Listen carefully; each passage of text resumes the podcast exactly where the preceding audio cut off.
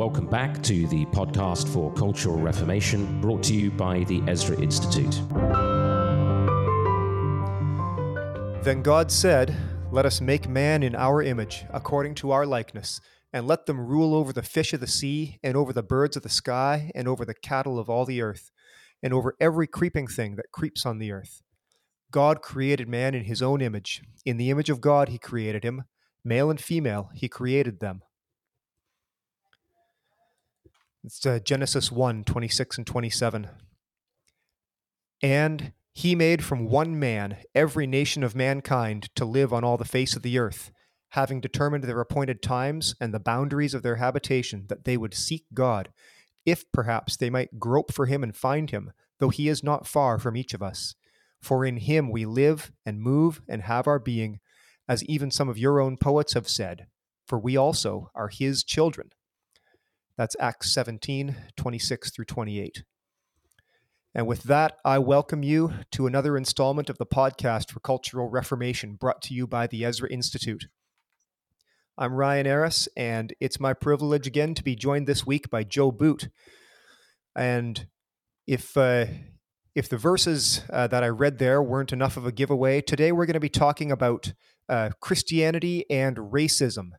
Uh, we're going to be dealing with this uh, ongoing series of Ezra Answers Back, where we deal with big things in the news, and we're going to be again looking at the uh, the situation a little bit that's uh, that's happening, continuing to unfold in the Middle East, and the uh, the knock on effects, the reverberations that that's having uh, around the world, the response that that is manifesting itself in the West and and think about that. Try to think about that in the light of uh, of God's word.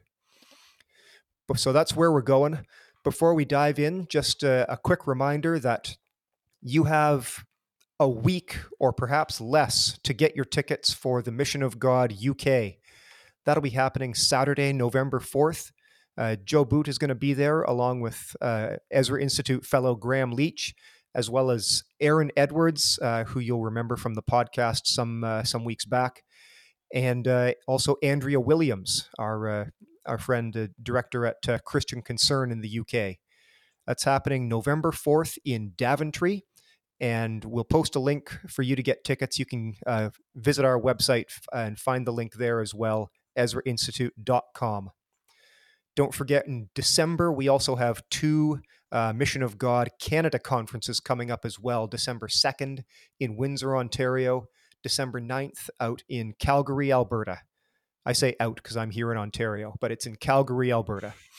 Um, those are we're going to have the same uh, same themes on uh, redeeming sexuality, uh, dealing with a, a biblical response and lens for uh, understanding and thinking about uh, many aspects of sexuality and uh, identifying and uh, focusing on the the trans uh, movement and ideology in particular.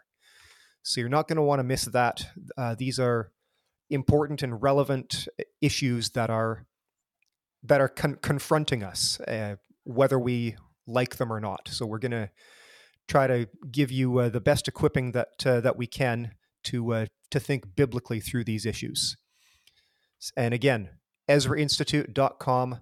Tickets are available now. You can uh, you can sign up and register. We'll look forward to seeing you there. And with that, Joe, it's uh, it's good to see you again. Good to be seen, Ryan. It's been uh, uh, a busy couple of weeks, and I think uh, with um, ministry in Germany and so on, and so uh, we've hmm. had a couple of guests, I think, but um, we're back. We're back in the saddle.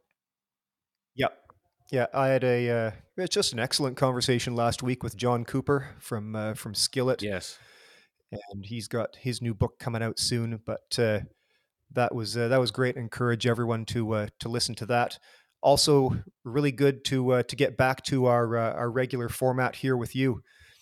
So, like I mentioned, today we're talking about racism and Christianity, and probably going to deal specifically with uh, anti Semitism. And Joe, this was uh, part of this conversation was prompted by the uh, as I mentioned, the unfolding situation uh, with Israel in the Middle East. Uh, part of it was also prompted by uh, an upcoming chapter that you've got in a book on Christianity versus racism.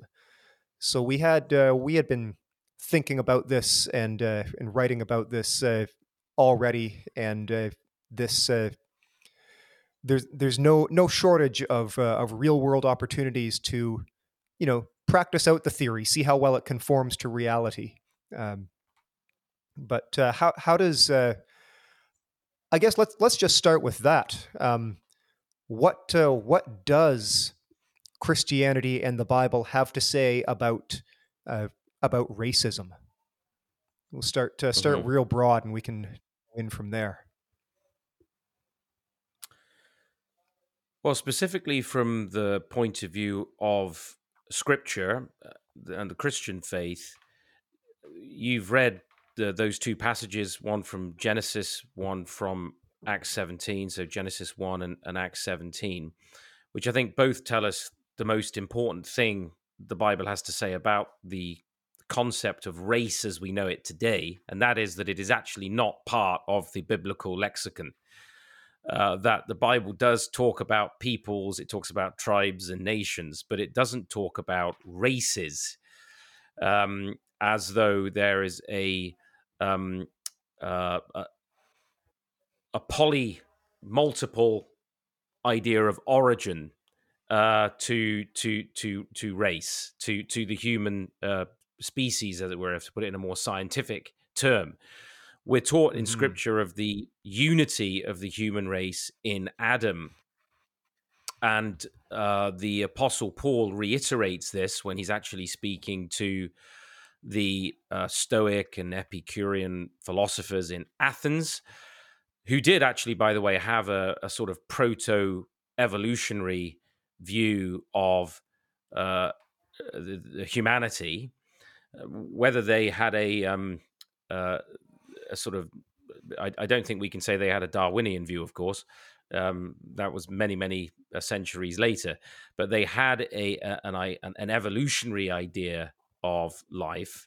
Um, and so that would have made room for the idea that um, naturally uh, there were uh, there was a hierarchy within nature. Basically, I mean that was essentially the Greek idea, a chain of being, and they would have re- read the idea of hierarchy onto different um, uh, nations and people groups. Uh, in fact, um, Aristotle argued that uh, some peoples are slaves by nature. So Paul introduces the idea of of one blood. God has made all peoples of the earth, and it's God's sovereignty, it's God's providence that appoints their times, their boundaries, their habitation. Uh, so there we we do have a clear indication that the nations and their boundaries are uh, uh, intended by God and established by God in His providence, and that ultimately the rising and falling of nations and peoples and even civilizations, in some cases, the disappearance of civilizations, like the disappearance of the Hittites, um, mm-hmm. uh, is under the purview, the sovereign hand of God, and that no nation and no culture has an absolute right to continuance, um, but is subject to God's law and God's sovereignty. We saw that with the Canaanitic peoples, of course, in the history of Israel, when the Canaanites are driven out of the land. So the Bible doesn't think in terms of multiple origins for human beings, uh, some higher, some lower, some closer to ape like ancestors. Uh, it doesn't think in terms of superiority or inferiority based on biological markers or um, uh, what we might call natural um, uh, ethnic markers. Uh, but it thinks of humanity in terms of one blood, uh, in terms of one human family. That human family, of course, is very extended now. And like most people within their families, um, family groups are spread out. Uh, uh, you know, maybe most of them are living in Canada or America or the United Kingdom, depending where you're listening from. That you can say most of your extended family is there, but you're not. Very rarely now do we find that all these extended families are living in one town or village or even city. And in fact, most families now have family members living in uh, oftentimes different countries, um, certainly different states and provinces and, and areas, countries, even in the United Kingdom, which is made up of England, Ireland, Scotland, and Wales, or Northern Ireland, Scotland, and Wales. So, um, just as we think about the extended family, if you extend that out in biblical history, begins with Adam uh, and Eve, of course, and there is a there is a what we can call a genetic bottleneck at the flood, when because of God's judgment on the human family, because of sin and wickedness and evil, uh, the human population is reduced to Noah and his sons and their wives, so eight people, if memory serves, and uh, emerging from the ark uh, after the great flood and uh, the reestablishment of Noah in a certain sense as a as a second Adam, uh, as he comes out into a cleansed earth in one sense, and is recommissioned in terms of the mandate to spread out, to rule, subdue, and so on. Um, we we see that genetic bottleneck there. So we're all descendants of Noah and uh, his children. And then at the Tower of Babel, this would be the other critically important incident in um, Genesis chapter 11. So you've got the Table of Nations in mm. Genesis 10 and the Tower of Babel incident, where the human population, the human family has refused fundamentally on religious grounds, actually, to obey God's command to spread out and fill the earth and multiply. Uh, instead, they have endeavored to move forward with a religious project with a tower into the heavens that had a almost certainly astrological sense of the worship of spiritual um, beings, of principalities and powers linked uh, to the stars. Uh, that's another discussion, perhaps for another time, and the whole idea of the zodiac and all of that, and the, the ancient origins mm-hmm. of, of messages in the stars and in the heavens and so on. But there was an idolatrous worship there, um, a building of a civilization that was overtly in defiance of God, overtly in defiance of true worship of the living God. Uh, it was built by uh, Nimrod, um, and uh, we see actually some of the early, the early great civilizations that this this um, ancient heroic figure of Nimrod was involved with. And from there, God confuses the languages of the human family. So instead of speaking one language, they begin to speak multiple languages, can't understand one another, and they spread out in various language groups. And the rest is history, as we say. And that was in the the providence uh, and the sovereignty of God. So the biblical view, the Christian view, Ryan, as you've pointed out, if we just begin with the fundamentals, is that race as such, in its modern connotations, this idea um, that there are um, different biologically human races that populate the earth. Um, this is not part of the biblical understanding of humanity. Interestingly enough, Ryan, it's no longer part of the modern scientific understanding of humanity either, at least from the biological standpoint. It was steadily debunked during the middle and the late 20th century. We know that essentially 99.9% plus of human beings, we all share the same genetic makeup, and it's a very, very tiny, from a genetic standpoint, tiny aspects of our DNA that account for what we call uh, racial differences, um, which backs up the biblical account. It simply supports the human account that we're all of one blood.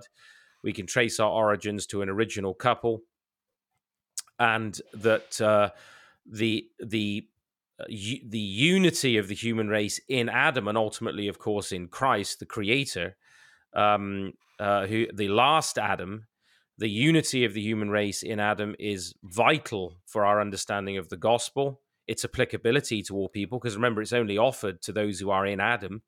Um, if you're not of Adam's race, his helpless race, uh, as the hymn writer puts it, then you've got no opportunity to know salvation in the gospel of Jesus Christ. So the universality of the gospel of Christ, the last Adam, is predicated on the universality of the human family, the unity of the human family, I should say, in Adam.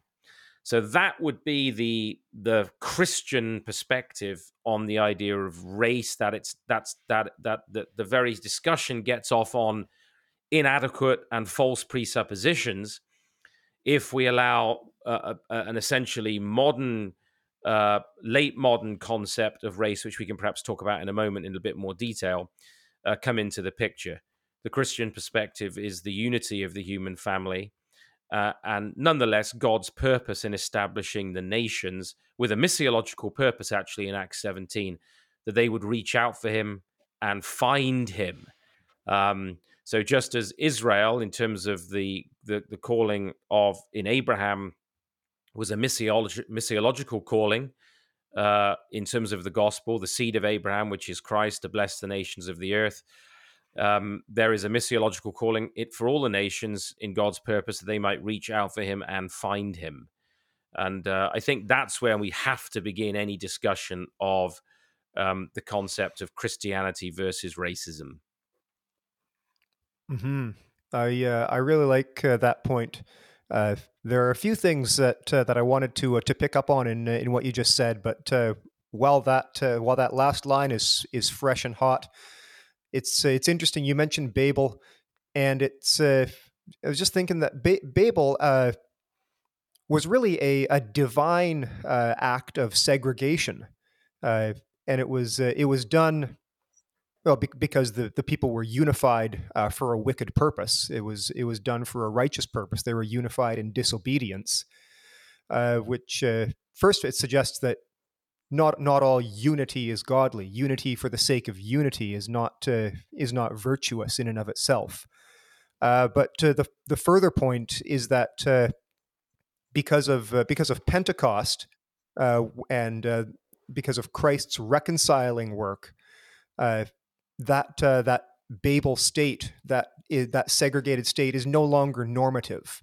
It was never it was never uh, intended uh, to be the permanent situation, but it's it's no longer the normative. We live in the era of Christ, who's reconciling all things uh, in and to Himself.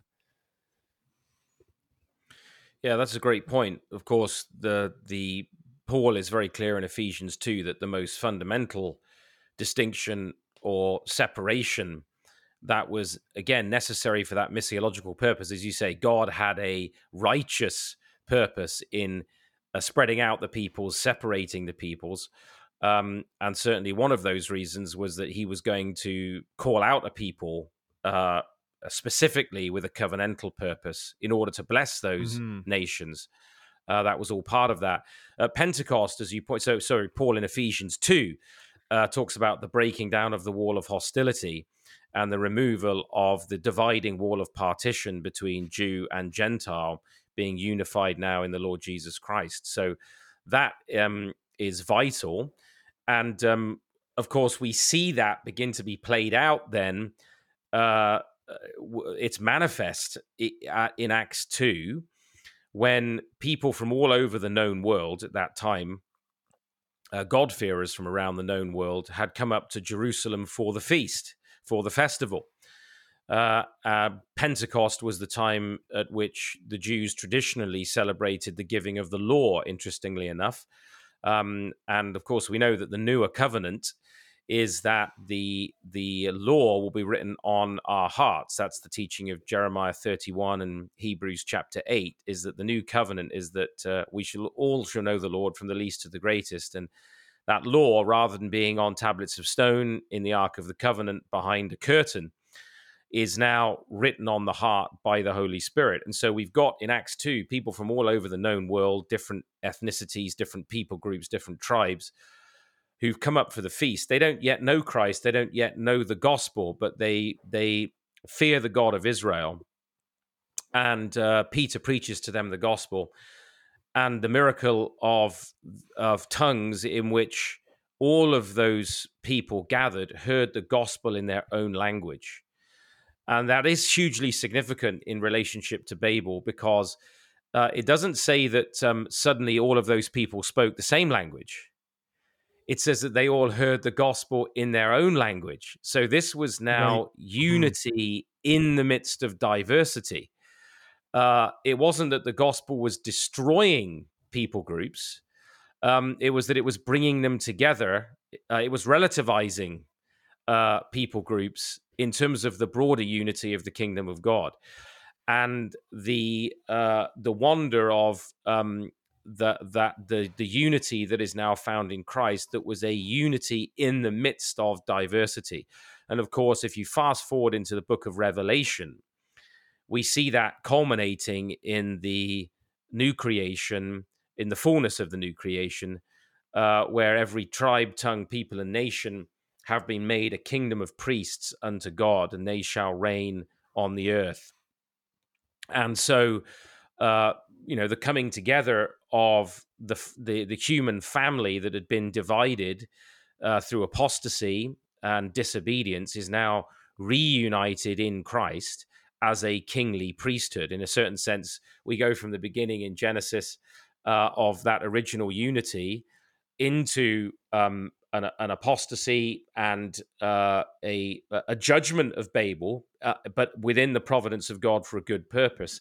And then the gathering together of the nations again in the gospel in Christ and the breaking down of the walls of hostility.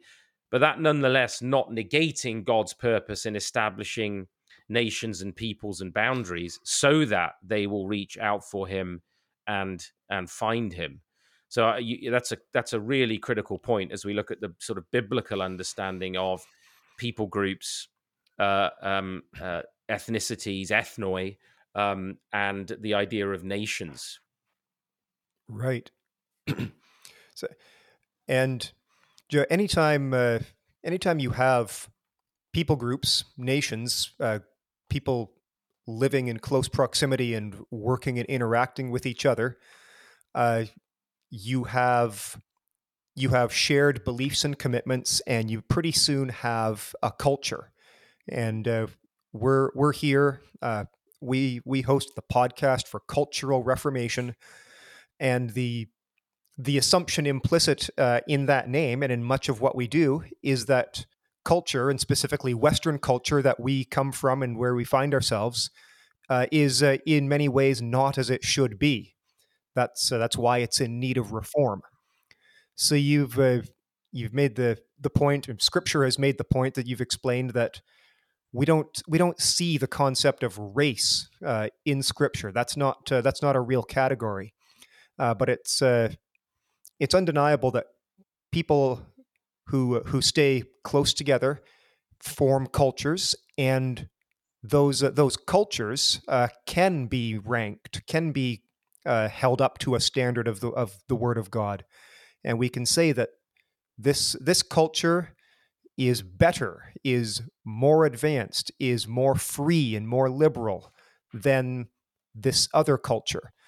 Uh, now, the uh, the question of ethnicity is uh, is correlative, not causational for that. We don't want to uh, we don't want to fall into an elemental fallacy there, but uh, maybe just just comment on uh, comment on the phenomenon of culture more broadly and how we uh, what what role that plays in you know considering people uh, where they're from what they believe how we respond to them mm-hmm. yeah that's a that's a critical point that um, i mean the word culture of course if you look it up in a, an older dictionary um, one of the definitions will be a type of civilization. So, mm-hmm. um, with the spreading out of the peoples and the various forms of religious worship of, of peoples, because as we often express on our program, culture is the the it's religion externalized. It's the public manifestation of the faith of a people. You know, if you go to right. Saudi Arabia or Indonesia or Pakistan, you're going to experience Islamic culture. Um, if you go to um, much of India today, you will experience Hindu culture. If you go to North Korea, you're going to experience Marxist culture and so on. So the the, the word culture, cultus, has a Latin origin, colere. Um, the word cult ties us back into that idea of religion. So um, cultures, uh, peoples um, and cultures develop around shared commitments, um, shared ideas of meaning, shared ideas of purpose. Um, in a certain sense, we could say that cultures are eschatological. They have a particular view of uh, origin, meaning, morality, and destiny. Um, they are hmm. they are mm-hmm. teleological in that sense, and that's what um, unifies a people and creates what we can call a type of civilization. And I think part of the point you're driving at there is that it would be a mistake to think that what um, defines a culture is this sort of biological um, uh, or you know natural law of kinship notion of race. Uh, That's right. That somehow you know what a culture is is blood.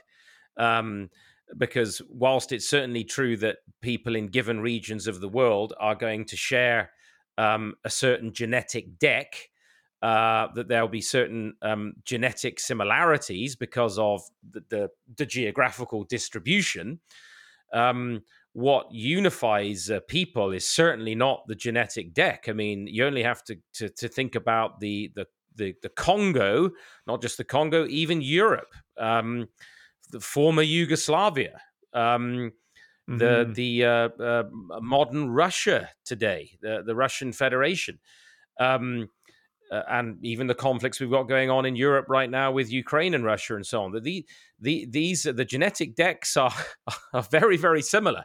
The the issue the the issues there of conflict and um, strife and struggle um, are fundamentally religious. They're worldview based. They're to do with the cultural social history rooted in fundamental philosophical and worldview commitment. Um, uh, I think even about my own um, nation of, of, Great Britain, uh, you would have to go back to the to the tenth century to to find uh, the very idea, first of all, of uh, of England. Um, the the, the, the very idea of uh, of an England um, of of a, of an Anglo uh, people, um, which of course finds its origin really with Alfred the Great. You have to go to the 10th century mm-hmm. before you see those kingdoms of uh, uh, uh, within what we call England today united as a united England, because you still had Danelaw in certain parts of of of the north of what we t- today recognize as England Danelaw was a different religion, it was a different law order. Um, and so then you would have to fast forward to the beginning of the 18th century before you can speak of a British nationality. Uh, right. where the, the the the kingdoms of England and Wales are united with Scotland, and then of course a century later before you can add Ireland into that. So um, and all of those regions by the way this is often confusing for people in america but you know wales and um, uh, ireland and england and scotland um, their own have very uh, distinct um, cultural flavors historically um, uh, different celtic languages as well um, that have in some cases been preserved. So um, the the idea of, of of of nationhood of a civilization, as you've pointed out, of a of what we can then call a culture, as as one expression of the meaning of culture as a type of civilization, um, even with something as apparently simple as Great Britain, is not fundamentally ethnic, biological, um, but religious, because you've got the original Britons, you've got the Celts, Romans, so Italians um, mm-hmm. uh, the, the, the Normans, uh, the Nordics with the Vikings. Uh, that whole melting pot is what uh, would have made up this sort of um, the breadth of, of ethnic diversity that was found in um, uh, Britain in its early uh, becoming a nation, and of course now modern Britain because of the Commonwealth, uh, other peoples from the Commonwealth who've come to live in Britain. So, what makes the nation is obviously cannot be reduced to some kind of biological or racial marker. There, I mean, there are two fundamental ideas of race within secular thought. One is um, the primordial view of race. Uh, that's the sort of blood and soil idea of, of of race. That what really defines you, what defines a people, um, is uh, kinship, blood, Uh, it is um, it's the soil. Maybe there's a s- sort of symbiotic relationship between people and place, and uh, that is the essence of what makes a people or nation. That's the primordial view. Then you've got the constructivist view of race, which which admits and acknowledges that race as a biological stru- construct is wrong. Uh, but then sort of proceeds to to say that it's a uh, but but but race is real as a cultural construct, and so sneaks racism in by the back door.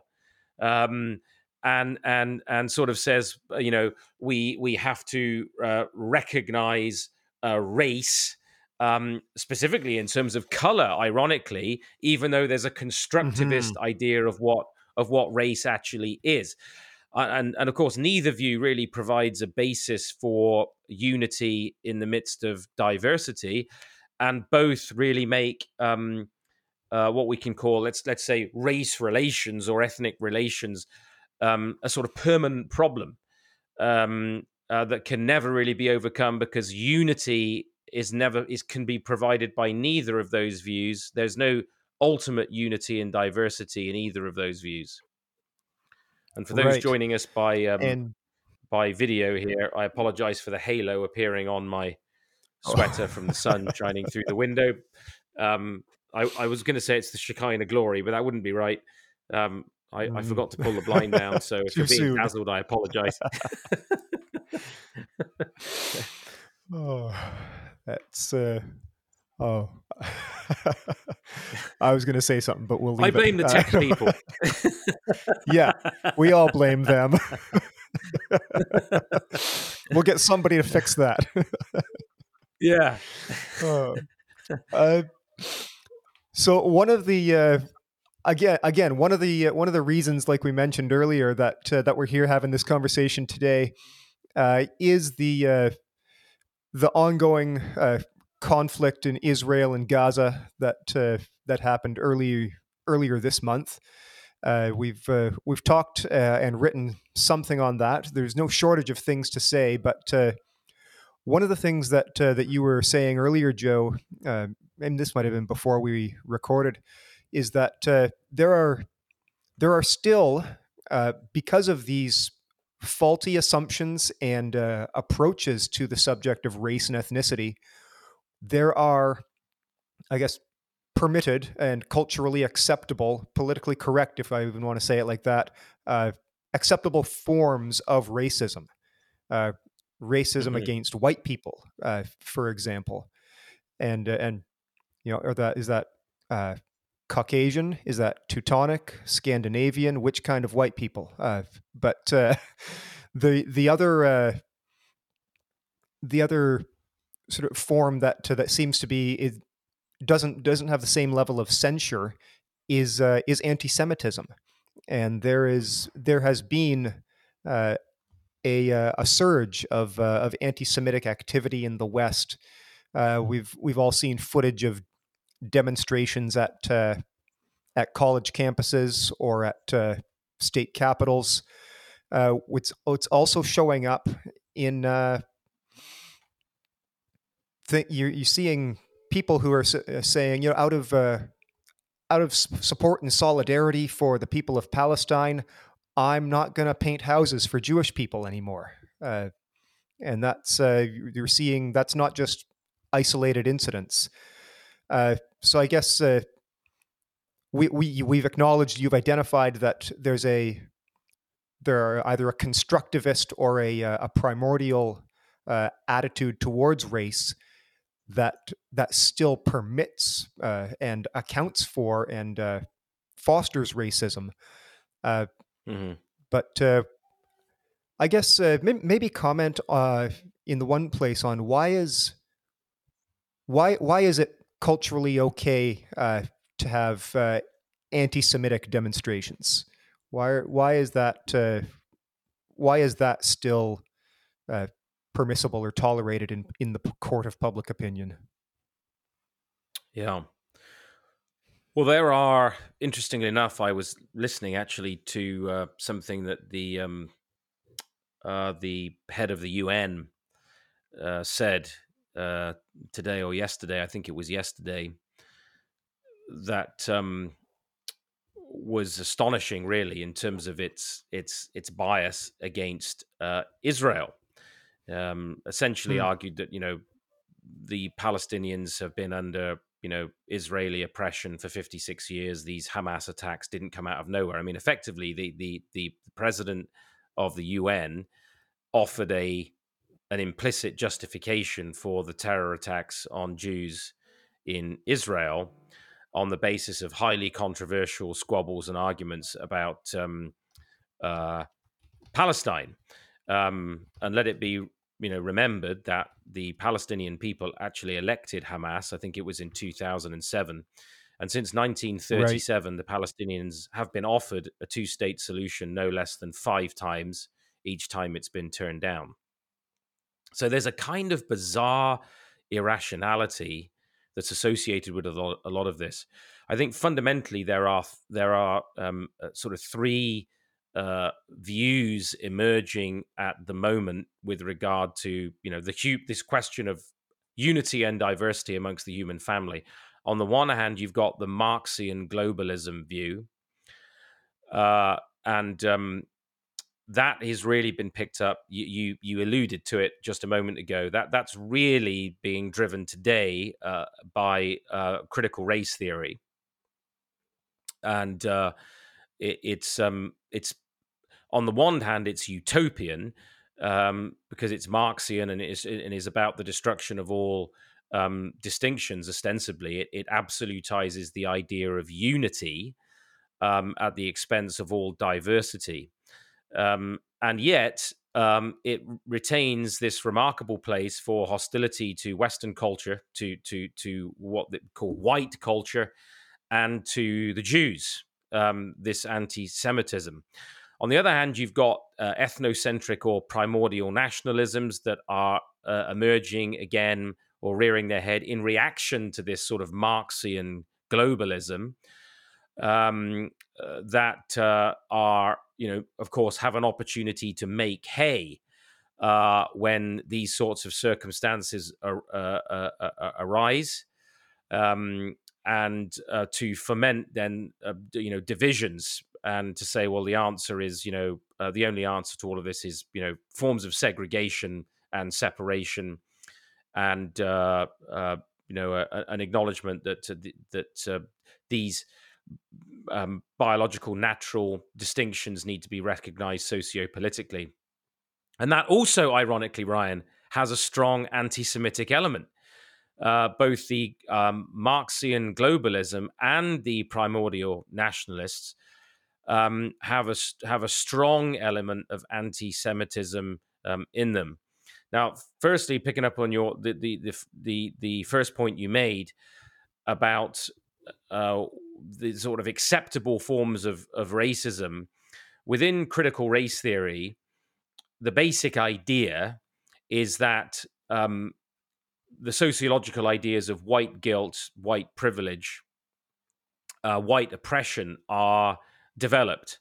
Uh, and these are then deemed to be uh, uh, the, endemic within what we would call white culture in all the institutions and aspects of so-called white civilization by which they mean western civilization by which is actually meant christian civilization. We'll get there in just a moment.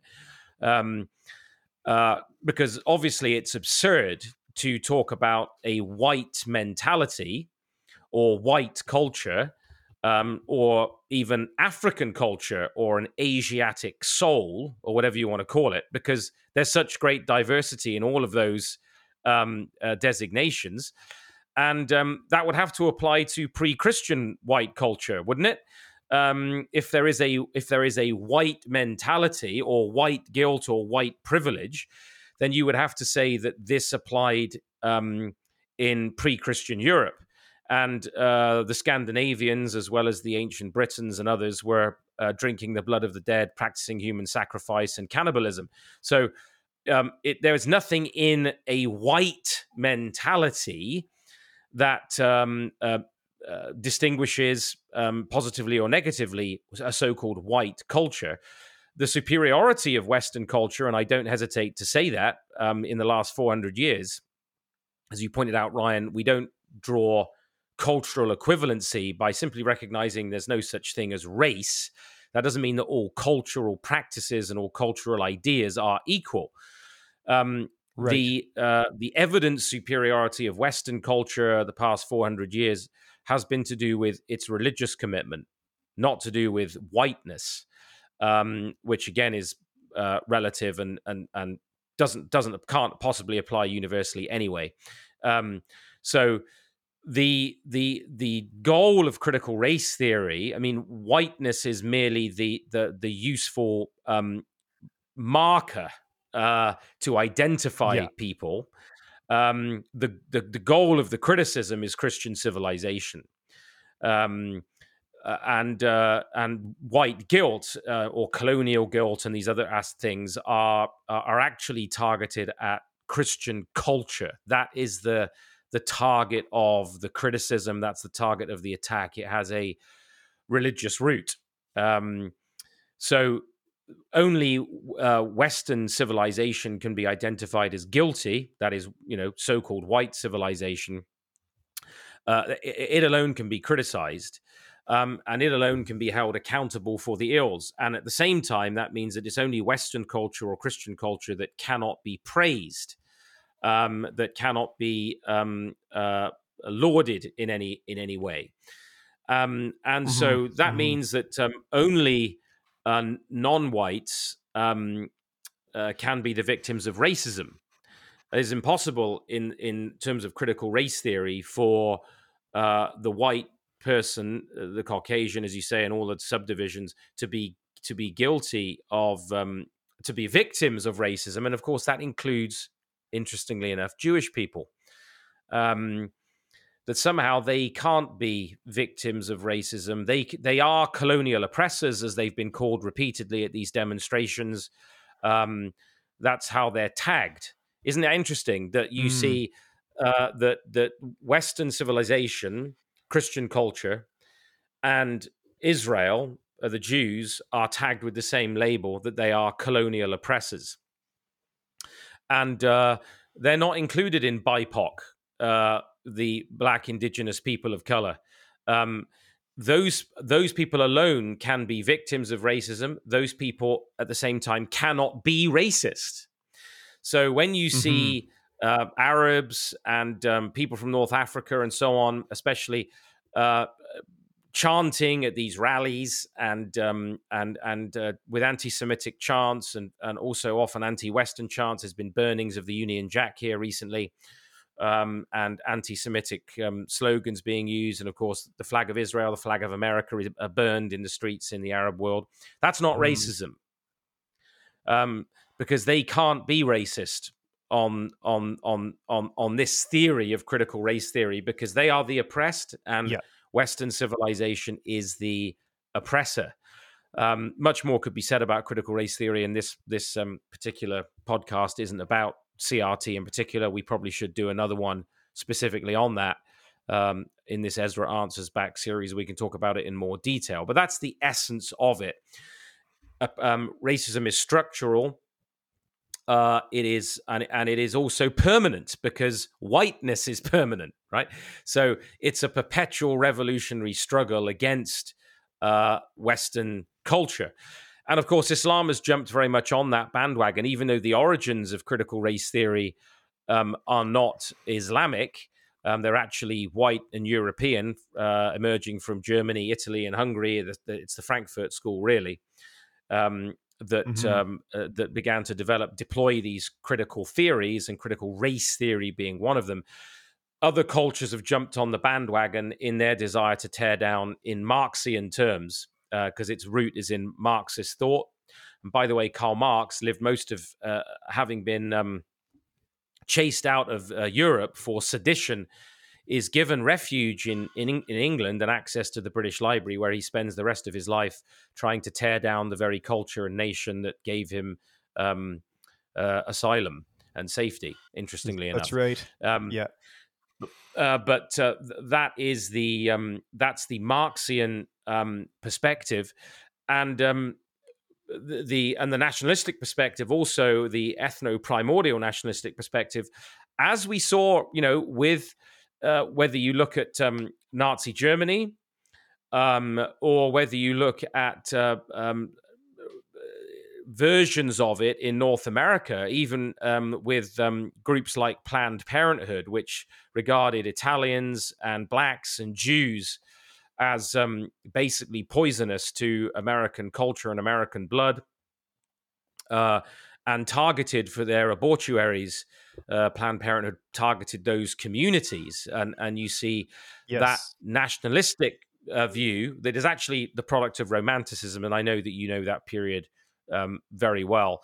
Um, but rom- romanticism basically emphasized not unity like the Marxian idea, the Marxist idea, the globalist idea, but emphasized individual particularity and then national particularity, blood and soil, the the the folklore of uh, the nations. And so, emerging from Romanticism, um, you get this uh, primordial nationalism.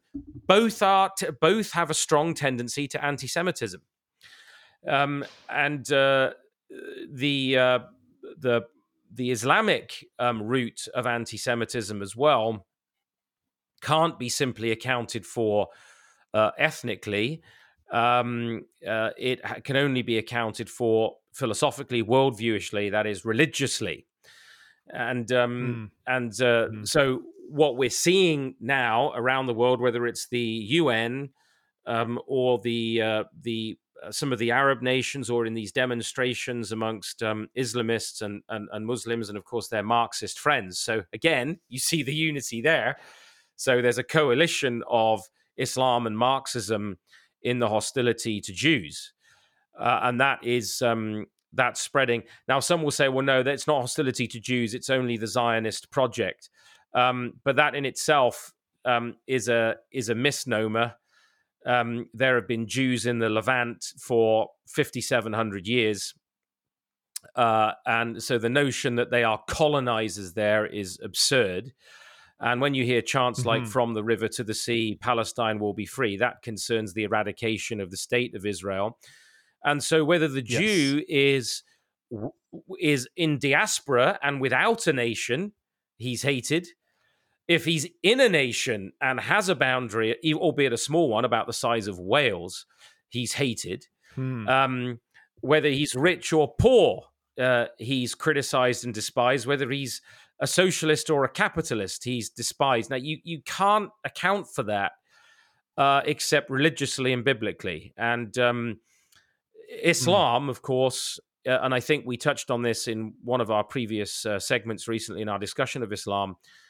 Uh, the Islamic material, about sixty percent of it, deals with the kafir, the the unbeliever, um, which is the people of the book, the Jew and the Christian. Uh, and so the core texts of Islam are anti Semitic. So the notion that this is just a, the, the, the, the, the, the situation that's being that's going on in Israel right now. I mean, all you have to do is read the Charter of Hamas from 1988, and you see that immediately this is not about territory.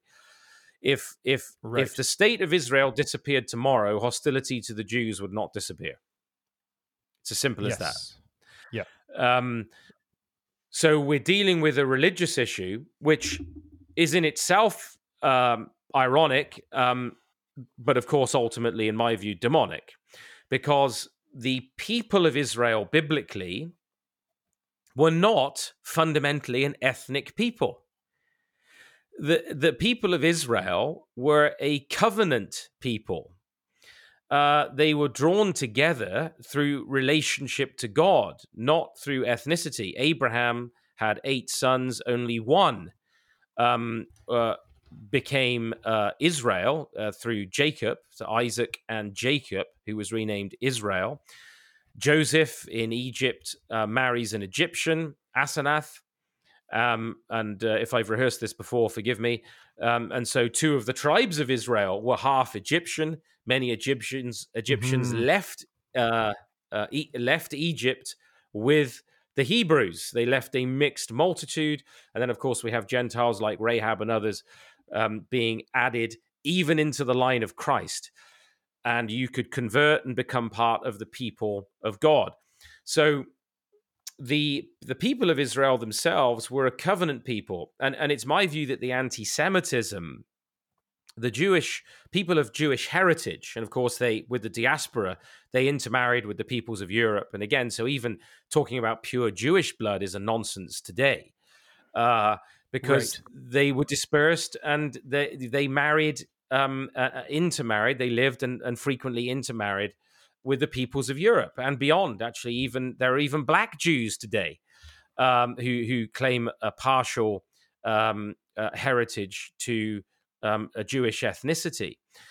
So mm-hmm. the the uh, ethnic um, the idea of a of a of a, a specifically ethnic Jewishness um, is only is only partial um, and the, the, the the redrawing of the boundaries within Palestine, as you know, uh, happened after World War II, and it was actually signed off by it was the UN was involved. It wasn't just Britain and America; the UN was involved in the establishment of of those boundaries.